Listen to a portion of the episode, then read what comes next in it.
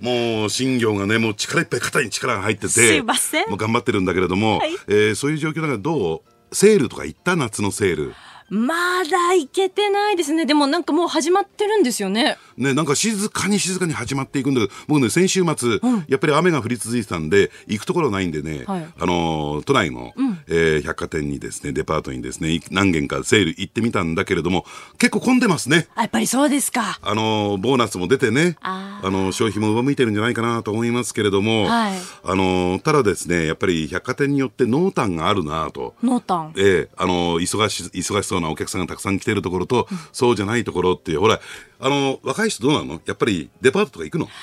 デ行かないでしょ？パートはあんまり。ちょっと敷居が高いので、本当にこれが欲しいっていうものがある時には行きますかね。まあ中高年の人がね大体行くところだから。やっぱり若い人はねあそこ多いね。伊勢丹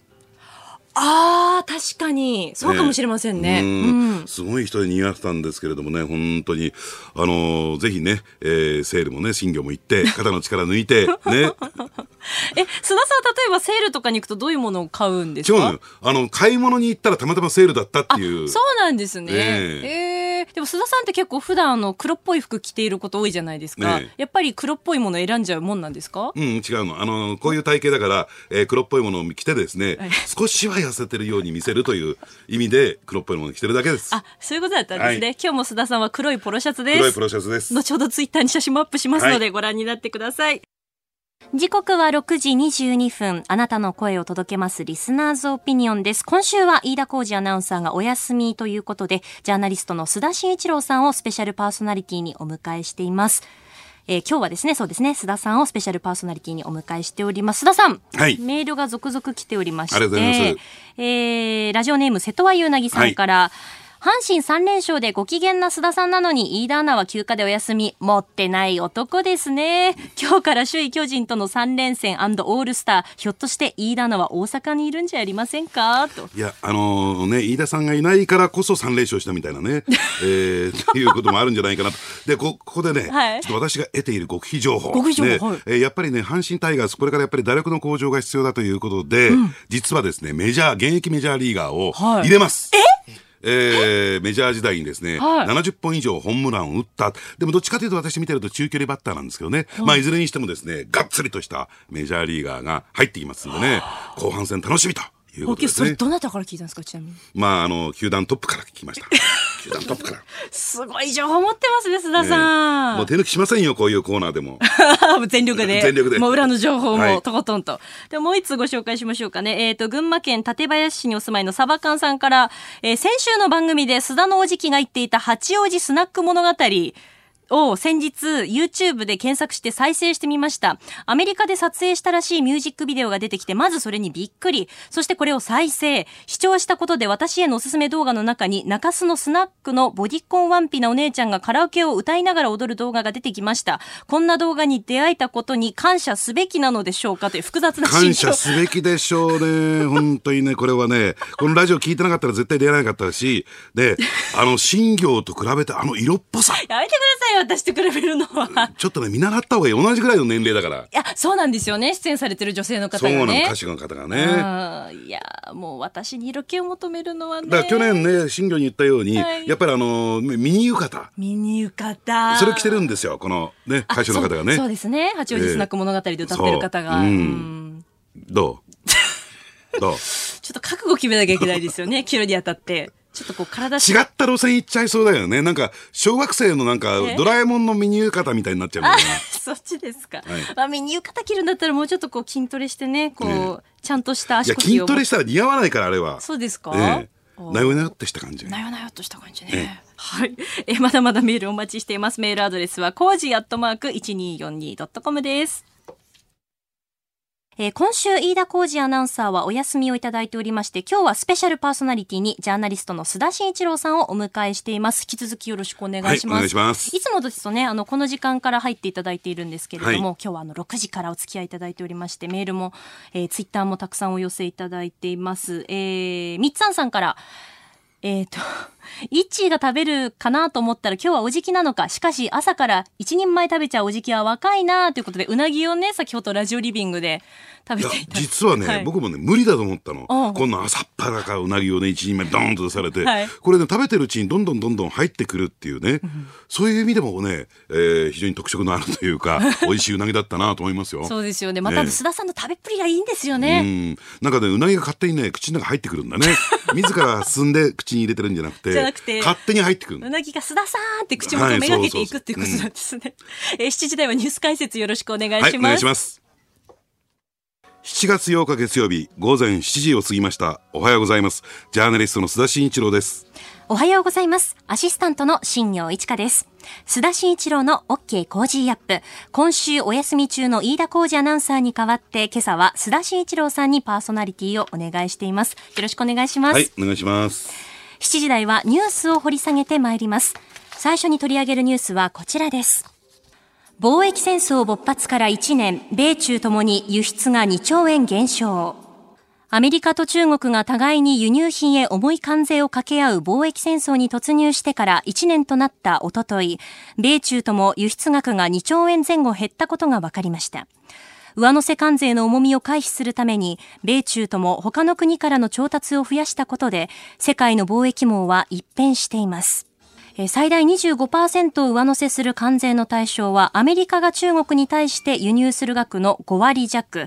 中国は対米輸入額の7割に広がっています。うん。うん、あの、ただですね、これ別にそれだけ、えー、売り買いが、輸出入が減ったということじゃなくて、他の国からね、えー、輸入を増やしたり、輸出を増やしたり、えー、してるわけですですからね、はい、全体的などれぐらいのダメージがなってるのかっていうのは、うん、えー、これはなかなか出てきにくいのかなと、ストレートに例えば2兆円減少しましたっていうことになると、例えばアメリカの GDP が約1500兆円ですからね、はい、えー、それから比べると結構大きなダメージになるんですが、うん、えー、その分他の国に対する輸出を増やしたり、ねえー、サプライチェーンっていうのがありますからね、はい、えー、ね物のやり取り、サービスのやり取りはしてますから、うん、全体的に、えー、世界経済、世界の貿易がどのぐらい減ったのかっていうところを見ていかないと、えー、直接的な全体的なですね、えー、マイナス面っていうのは見えてこないのかなと。ただね、あの前回って言ったらつい最近ですね、はい、えー、この G20 で、えー、米中貿易戦争については、ええ。ー、一旦水入りってことになりましたよね。そうですね。もう一段の交渉を再開しよう。そうですね。いうところですよね。えー、で、その一方で、えー、ね、中国はアメリカから、えー、農産物を買いますよと。うんうん、ね。で、その一方で、えー、ね、えー、アメリカは中国に対して、えー、ファーウェイの部品輸出を解禁しますよと。はい、そうするとね、やっぱりね、えー、どうなんでしょうね。中国にとって今回の戦争の一番の大きなダメージは、えー、ファーウェイなどのですね、電子機器類と言ったらいいんですか？えーえー、まあこれがですね、なかなか、えー、ね、他の国、アメリカ以外の国に対する輸出に対してもダメージになってしまった。うん、やっぱりアメリカにとって大きなダメージっていうのは、えー、大豆だとか、大豆などを中心とした農産物だったんだろうなと思いますよね。うん、あのー、ただね、米中貿易戦争の行方っていうのをちょっと見ていきますとね、えー、あのー、私はですね、これ、来年の暮れの、えー、どうなんでしょう、アメリカの大統領選挙まで、はい、一旦ペンディング、先送りと、いうことになるのかなと思いますよね。ええ、で、これね、えー、アメリカっていう国は、特にトランプ政権というのは中国だけじゃなくて、えー、北朝鮮に対してもイランに対してもそうなんですが、極限までにプレッシャーをかけていって、え、それは、えー、こういう経済面のみならずね、えー、軍事の面でも含めて、えー、極限までプレッシャーをかけていって、何らかの情報を引き出すという、そういう戦略で立ててるんですよ。望んでるんですよ。はい、あのー、ですから、そういった意味で言うと、えー、アメリカはですね、中国に対して、えー、まあ、手綱を緩めるっていうことはね、えー、していかないんじゃないかなと思いますね。うん。そのまあプレッシャーをずっとかけ続けて、まあ、来年の大統領選挙まで、まあ、今あの先送りするんじゃないかって須田さんおっしゃいましたけれども、ええ、そうなってくると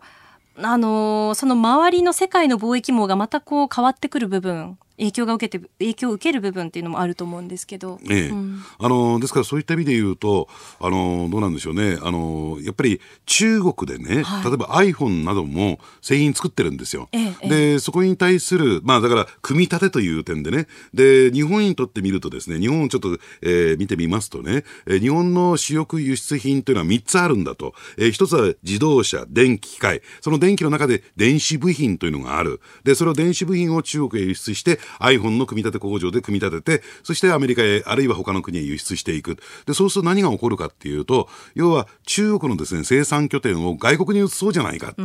いう動きが起こってくるわけなんですね。はい、ですから、その間、移すまでのね、組み立て拠点を移すまでの間のタイムラグっていうのはあって、そこは結構な影響が出てくるでしょうし、で、そしてもう一つは、えー、中国がですね、さあ、果たしてそれに耐えられるのかどうなのか、要するにつまり中国からどんどん生産拠点が移っていった際に、えええー、中国の貿易量っていうのは大きく減少していますからね、はい、実を言うとそのそこが減少してくると外貨準備高準備高の減少につながって、人民減圧につながっていく。これこそがですねトランプ大統領の狙いなんですよ。ただ今それを激しくやってしまうと、えー、これは大統領選挙にも大きな影響を及ぼしかねないということで一旦ペンディングにしておそらくですね、えー、対中貿易戦争が本格化するのはおそらく、え来年暮れのですね、大統領選挙の決着がついた以降、トランプ大統領が再選を果たした以降だと思いますね。はい。えー、この時間は貿易戦争勃発から1年、米中ともに輸出が2兆円減少したというニュースを、えー、取り上げました。おはようニュースネットワーク。東京有楽町日本放送キーステーションに全国のラジオ局21局を結んでお届けします。おはようございます。ジャーナリストの須田慎一郎がお送りします。おはようございます。日本放送アナウンサーの新業一華です。今週は飯田浩二アナウンサーがお休みをいただいておりまして、今朝は須田慎一郎さんと一緒にお送りします。この時間に取り上げるニュースはこちらです。参院選与党過半数確保の勢いか。週末の新聞各紙、読売新聞、朝日新聞、毎日新聞、産経新聞、そして共同通信などが行った参議院選挙の情勢調査や世論調査で、与党が改選過半数を確保する勢いであることが分かりました。朝日新聞、毎日新聞、産経新聞は与党改選過半数の勢い、過半数確保、過半数確実などと伝えておりまして、読売新聞も自民が優位との調査結果を明らかにしています。えー、改選124議席の過半数は63。一方で憲法改正を発議する条件、参議院定数の3分の2に必要なのは85議席となっています。うん、まずこの調査結果について須田さんいかがでしょうか？まあ、あのー、序盤戦のね、えー、え調査結果としては、まあ、与党順調なのかなと思いますし、まあ、ほぼほぼね、えー、まあ、この参議院選挙入る前の情勢調査と、えー、ほぼ均あの同じなんじゃないかなと思いますね。ただ、あと、どうなんでしょうね。あの、こう新聞各紙の見出し等々を見ていくと、あるいはおそらく各党の思惑もそうなんでしょうけれども、やっぱり最終的な勝敗ラインとしましてはね、えー、会あの会見勢力、つまり、ね、自民、公明だけじゃなくて維新と、そして無所属も含めて、えー、3分の2確保できるかどうか、85議席確保できるかどうかっていうところが一つの大きな焦点になってるのかなと思いますね。ただ、その85議席確保できるかどうかなんですけれども、そこはどこを見ていけばいいのかっていうと、全国に32ある1人区、はい、全国に32ある1人区を、えー、どの程度自民党が取りこぼすのかというところが一つ大きな焦点かなと。えー、あと、複数区についてもね、えー、比例区についてもですね、えー、これはほぼほぼどうなんでしょうね、えー、与党に関して言うと内閣支持率、えー、野党に関して言うと政党支持率、これは、えー、スライドしていきますから、うん、ここは、えー、そんなに大きな変動がないはずなんですやっぱり一人区、ね、えー、勝つか負けるか、はい、1票に、一票の差で、えー、勝ち負けが決まってしまう一人区っていうところの、えー、焦点かなと。で、そこを見ていくとですね、ええ、どうなんでしょう、やっぱり野党が勝利を収めるためには、うんまあ、10議席、2桁議席取らないと、えー、野党勝利ということにならないんですけれども、ええ、ただですね、序盤戦のあの調査によりますとね、やっぱりそこは10議席は無理だ無理だろうと。いうのがなんとなく見えてきたかなと、うん、えー、これからでも分かりませんよ、あと2週間ありますからね、えー、えー、これから選挙戦の展開次第では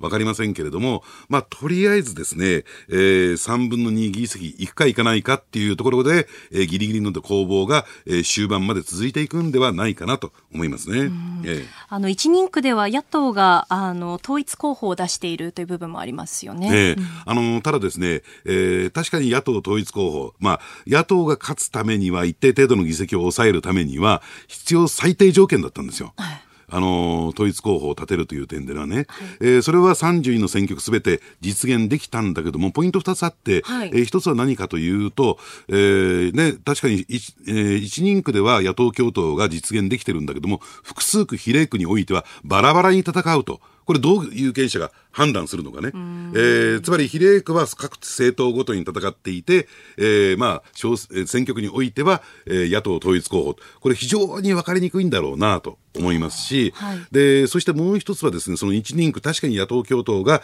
成立したんだけれども、えー、十数人がですね、十数人の候補者が、あの、無所属なんですよ。はい、所属政党なし。で、これ何が言いたいのかっていうと、当選してから所属政党が決まるというね、私やっぱり立憲民主党に行きます。私は国民民主党です。そんなことが果たしてね、まあ、許されるのかどうなのか、まあ、それ有権者の判断なんでしょうけども、有権者がそのあたりをどう見るのか、だってその人がどこに所属するのか、えー、当選後所属するのか分かんないわけそうですよね。ですよね、うん、でも一緒にやってますからよろしくっていうことなんでしょうけども、ちょっと分かりにくい状況になってるんじゃないかなと思いますね。うん、えー、そしてあの、メールもいただいておる、はい、いるんですが、瀬戸谷うなぎさんから、今回の参院選から特定枠という謎の制度が始まりました。えー、新聞記事を見ていると、特定枠の候補者は、候補者名による投票の対象外ですと、謎の記述があります。これは一体何なんでしょうというふうにいただきました。えー、これについてはですね、まあ、利用しているのが自民党とれいわ新選組だけなんですけども、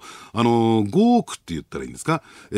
ー、まあ、言ってみれば選挙区を合わせて、はい、えー、まあ、なんですか、その国会議員の数を減らすということをやったんですよ。ええ、あの、有権者のね、えー、まあ、数に合わせてということでね。で、その結果何が起こったかというとですね、えー、当選できないような人が出てきちゃうわけなんですね。うん、で、そういった人たちに対して救済措置として、はい、まあ言ってみればですね、えー、まあ、あのー、その各政党がどうしてもこの人は必要ですよとね、えー、あるいは、えー、国政上優位な必要な人物なんですよというふうな認定をすると、その比例区の中で特定枠というのを設けるんですね。ええ、で、比例区の当選者っていうのは、まあ言ってみれば、その個人名、ないしは政党名で、えー、投票をして、結果的にその個人名で得票した数が多い順番に当選していくっていう形を取りますよね。はい、で、こういった特定枠の人は政党が必要だっていうことを認め,、ねえーね、認めたわけですから、その個人名での投票はできないんですよ。政党なんですよ。ええ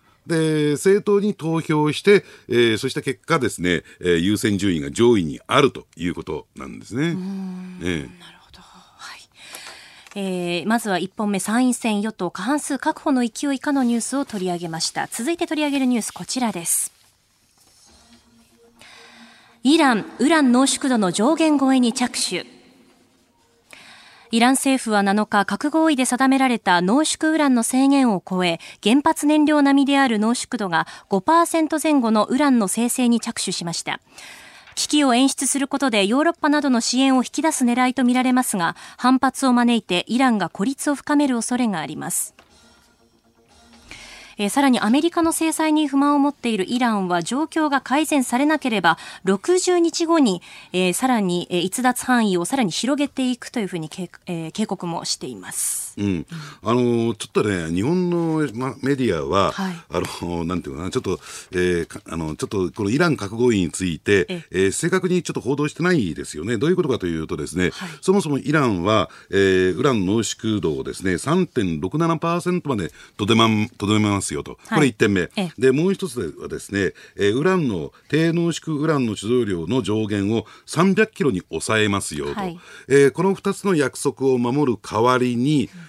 えー、ドイツ、フランス、イギリスはですね、一定程度のイラン産原油を買いますよというのが、このイラン核合意のですね、まあそもそもの基本的なアウトラインなんですね。はい、で、ところが、その、まあ言ってみればですね、今、イギリス、ドイツ、えー、そしてフランスがですね、イラン産原油買ってないんですよ。えー、アメリカからのプレッシャーを受けて。はい、ですから、イランとしては、約束を果たしてないんじゃないか。うん、で、えー、うちの原油買うと言ってるの買ってないんじゃないか。だったら、そのね、低濃縮ウランの使用量も増やしていきますよ。まあ、これは300キロも超えてるんですけどね。えええー、そして、えー、次に第2弾としては、その濃縮度も上げていきますよと、うん、えー、5%まで引き上げますよということなんですよ。はい、ですから、そういった点で言うと、要するに濃縮度を上げたから、あるいは貯蔵量が増えたから、だから買わないんじゃなくて、そもそも買わないから上がってきたというのが実態なんですね。はい、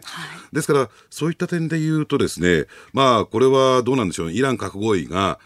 まあ、あの、形骸化と言ったらいいんですか、もう事実上ですね、空空中分解してるっていうふうに考えてもらっていいんじゃないのかなと。じゃあなぜそこまでイランが強硬策に打って出たのかというと、実はですね、まあ一部新聞報道にはこれはあるんですが、あの、イラン経済が、イランの国民経済がですね、今非常に逼迫してきてるんですね。で、これ私が、えー、調べたところでは、えー、どうなんでしょうね、イランの、えー、まあ1日の今の、えー、原油の販売量というのは100万バーレル。程度なんですよ。えー、で、これは、えー、ピーク時の半分まで落ち込んでいて、うん、今、イラン国内はですね、えー、30%を超えるインフレ率になってきていてですね、はい、えー、かなり国民生活が圧迫されている。で、一番問題なのはですね、あの、イラン政府って、イランっていう国は原油を売って、それを国庫に入れて、そして、え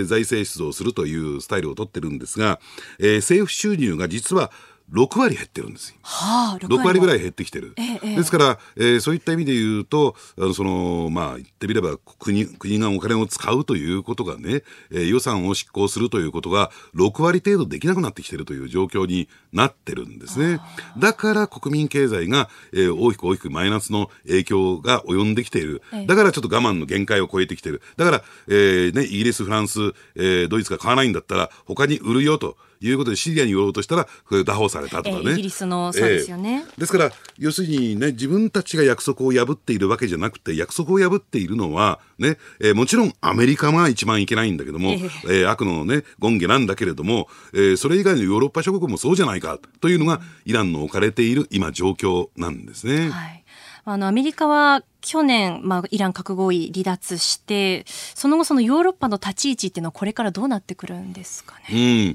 うん。あの、ですからね、えこれ、あの、マイナスの、ね、あの、あれに入ってきたと思いますよ。スパイラルに入ってきたと思いますよ。えーはい、で、これ以上濃縮度、貯蔵量が上がってくれば、えー、ヨーロッパもですね、だんだんだんだん強硬策に打って出ます。強硬策に打ると、出るとですね、やっぱり貯蔵量も上がってくるという状況になると思いますね。はい。そうなってくると、イラン核合意そのもの自体がこう、これからどうなっていくのかっていうのもそうですね、うん、そして将来的にはイランが核兵器を保有するという状況にもなりますから、はい、そうなる前にどこで止まるかですね。うん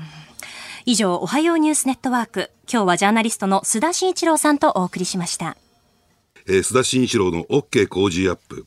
えー、今朝お休み中の飯田浩二アナウンサーに代わってジャーナリストの須田慎一郎とお送りしてます。はい、この時間は教えてニュースキーワードです。今朝取り上げるのはこちらです。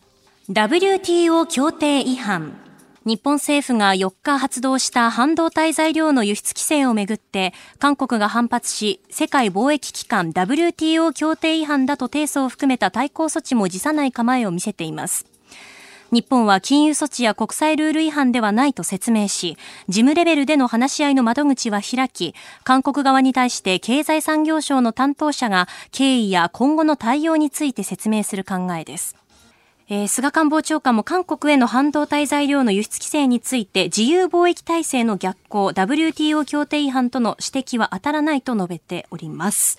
えー、改めて WTO 協定違反というのはどういう行為になってくるんでしょうか？はい、あの WTO っていうのはですね、やっぱりあの自由貿易体制を守ろうということで、はい、まあ一定の貿易ルールを決めてるわけなんですね。あのですから関税についてもこれ以上は、えー、関税を課してはいけませんよと、あるいは、えー、ね自らの自分たちの都合だけで輸出入を制限してはいけませんよと。だから関税によって障害を、えー、設けるだけじゃなくて、ええー、自国の法律であるとか、慣習によってね、えー、貿易が阻害されるようなことにあってもいけませんよというような、そういうルールを決めてるんですよ。ただ、えー、その中でですね、一部例外規定というのがあって、それは何かというと、えー、自国の、例えば日本にとってみると、日本の安全保障上何かのも、何らかの問題が発生しそうで、あるいは発生している場合に関しては、その限りではない。えー、関税の上限も、えー、まあ、あの、設けなくてもいいし、あるいは、えー、一定程度のですね、国内ルールに基づいて、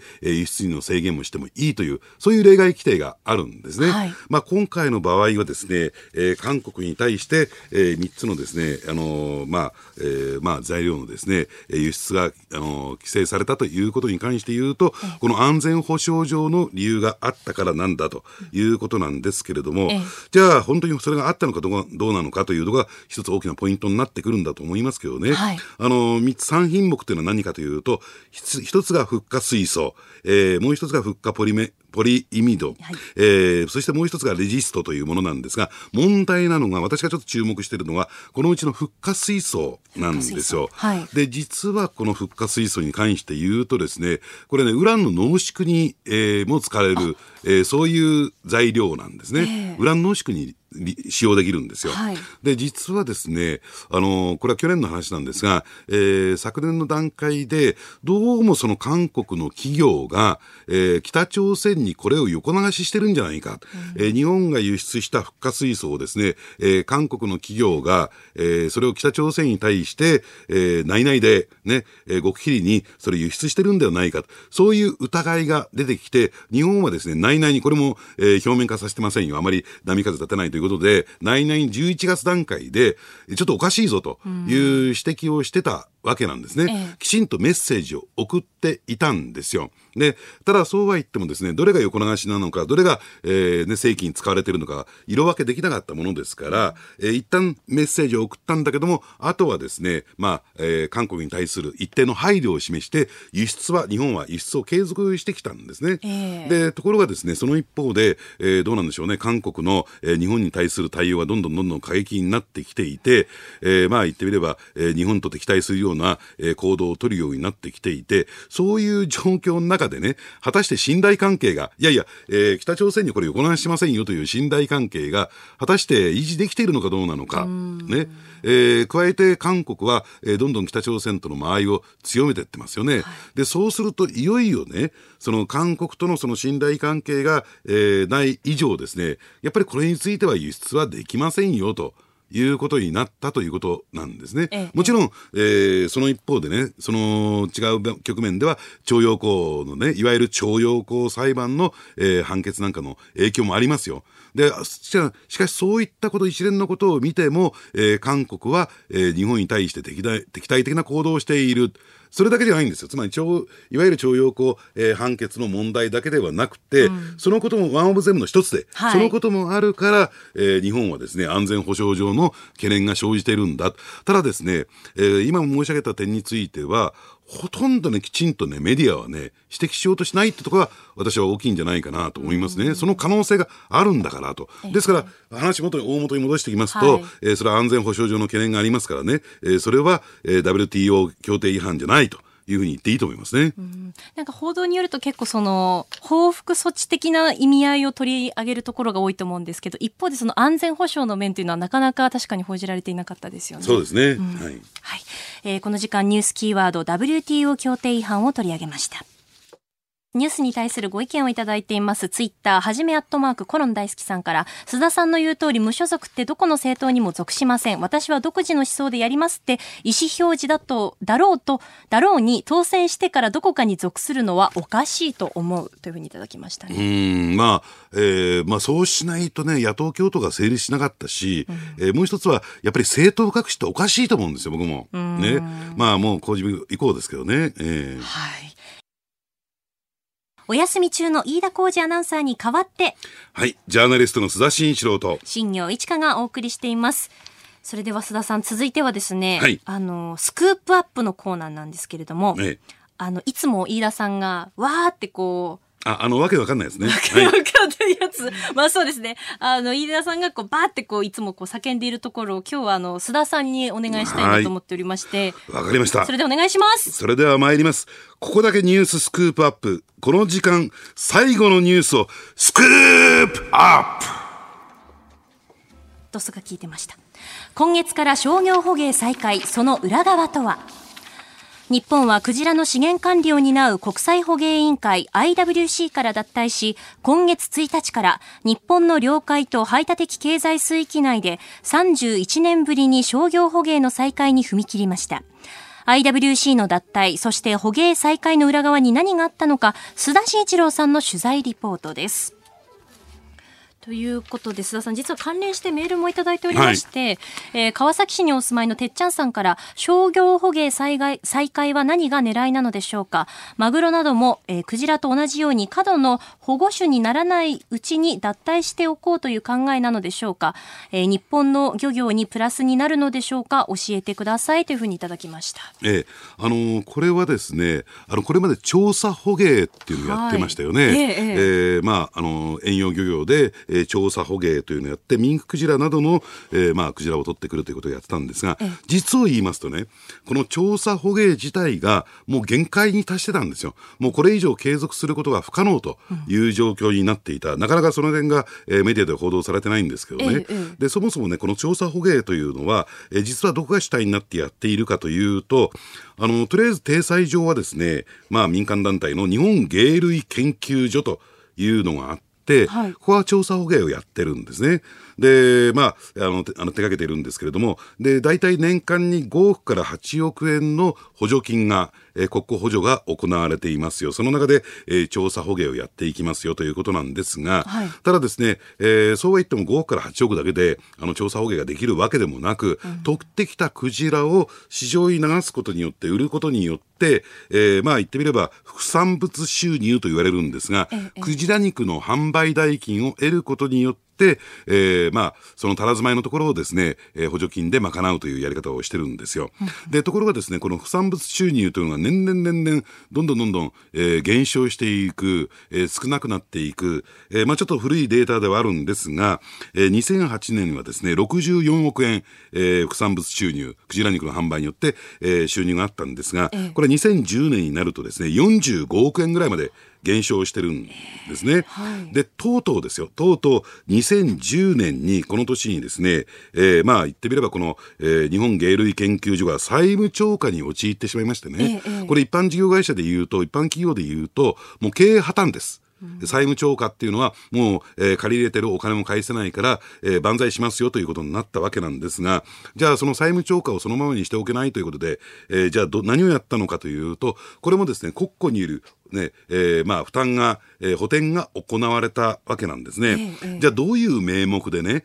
えー、この国庫による負担が行われたのかというと、えー、実は当時ですね、あの東日本大震災が発生していて、まあ、その復興、ね、復旧を、えー、作業が行われていて、そのために様々な形で予算計上が行われていたんですね。はい、で、その中にですね、石巻の復興のためとして、ええ、23億円が調査事業費、ね、石巻の復興の目的とした調査事業費が、えー、23億円計上されて、それがそっくりそのまま、まあ言ってみればですね、えー、この日本芸類研究所の債務超過費用に回っていくということになったんですね。えー、で、実を言うとですね、石巻っていうのは、捕鯨してないんですよ。えそうなんですか？そうなんですよ。えー、クジラ取ってないんです、この港では。そうなんです、ね、だから、えー、石巻の人たちはなんで自分たちの名前を使ってその復興資金がそちらへ流用されなされなければならないんだという相当な不満があったようなんですね。はいまあ、いずれにしましてもですねこれ以上調査捕鯨をやっていっても、えー、どんどんどんどん、えー、赤字が膨らんでいくだけだという状況になったいつかこれは、えー、ピリオドを打たなければならないという状況なんです。でもう一点大事なのは、はい、あのー、ね捕鯨といってもですね調査捕鯨以外に実は日本はやってるんですよ。それは何かというと白ジラ類あのイルカなんか、えー、沿岸捕鯨やってますよね。はい、で実はですね、えー、この沿岸捕鯨をやってこれは、えー、商業ベースでやってるんですけれども、えーただですね、えー、それほどたくさん需要があるわけでもなく、で、そしてさっき申し上げた調査捕鯨によって、ミンククジラの肉が市場に入ってくるんですね。はい、で、そうすると、まあ、高級品っていうのはミンククジラの方であって、で味の面でもですねはるかにミンククジラが上なんですね、ええ、そうすると白ジラ類つまりイルカなんかが売れなくなってミンククジラばかり売れるようになる、うん、結果的にですねこの沿岸捕鯨というのはえーね、そのイルカなどの沿岸捕鯨というのはずっと赤字続きという状況になる。つまり調査捕鯨が沿岸捕鯨を圧迫したという状況があるんですね。で沿岸漁業者の方はね、えー、相当不満が高まってきていた、えー、このままだと、えー、沿岸捕鯨もできなくなるということで、両者の矛盾をどうやったらこれ解消できるのかっていうところで合算させたのが、今回の商業捕鯨の再開ということなんですね。で、結果的にですね、これね、えー調査捕鯨についても沿岸捕鯨についても、確かに漁業者はいるのかもしれないけれども、その一方で水産庁の、えー権益なんですよ、これ。まあ言ってみれば、えー調査捕鯨を継続するということは、えーそういった天下り団体の、えー天下り会社のですね、えー存続にもつながるし、予算もついて、ね、えーそれに伴って水産庁の役員としてはですね、えー非常に美味しい思いができる、ね、沿岸捕鯨の方もそう、ね、じゃあこれを継続するためにどうしたらいいのかという折衷案が、今回の商業捕鯨の再開と。でですからね、えーそういった役人がですね、政治を動かして、えー今回の、えー着地になったんではないかなと、えーなった可能性が高いなと、えー私の取材ではそういう結果が出てきてますね。あの先ほどのメールの中にある日本の漁業にはどうこうプラスになってくるのかという部分はいかがでしょうか？うん、ですからね、えーこれどうなんでしょうね。先ほど申し上げたように、クジラの消費量がどんどんどんどん落ち込んでいってる中で、えーね、調査捕鯨でも赤字なものを沿岸捕鯨でやった時に果たして黒字になるのかどうなのかというところも言えるんではないかな。つまり、あの、どうなんでしょうね。その、じゃあ赤字分をこれからおそらく公的な資金で穴埋めするなんていうことも出てきかねないんですよ。つまり我々の血税、税金が使われる。ええで、そして、えーし消費がどんどん落ち込んでいる、えークジラ肉をさあ、果たしてどうするんだという問題も出てくるんじゃないかなと思いますね。ええ。この商業捕鯨再開のニュースがこう報道された時にあの懐かしい味にまた会えるっていうふうにこうおっしゃっているような街頭インタビューとかも流れてましたけれどね。ねうん。あのどうなんでしょう。新業なんかそもそもクジラ肉ってええ。一点目食べたことがあるかどうか美味しいと思ったかどうかどう？私一度食べたことがあって、え居酒屋ですお刺身みたいな形だって初めて食べて、なんですかね。馬刺しとマグロの中間みたいな感じがしてあ不思議な美味しさだなと思いました初めて食べたのであこういう美味しさがあるんだっていうふうな発見でしたね。でもだからといって2度3度食べてないでしょ？自分から求めて、あんまり見かけないからっていうのもありますけどね。ねうん。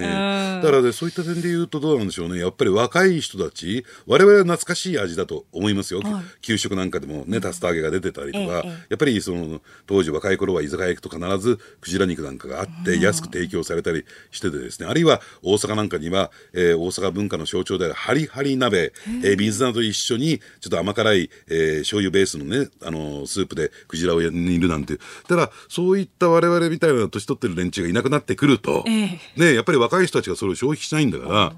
ね、あのクジラ食の文化っていうのは僕は捉えていくんじゃないかなと。そういうところを見据えた上でじゃあ今何をやらなきゃならないのかっていうことをもう一回考えてみるべきだろうなと思いますね。はい。以上、ここだけニューススクープアップでした。今朝の放送はこの後、ポッドキャスト、YouTube でも配信していきます。詳しくは番組ホームページをチェックしてください。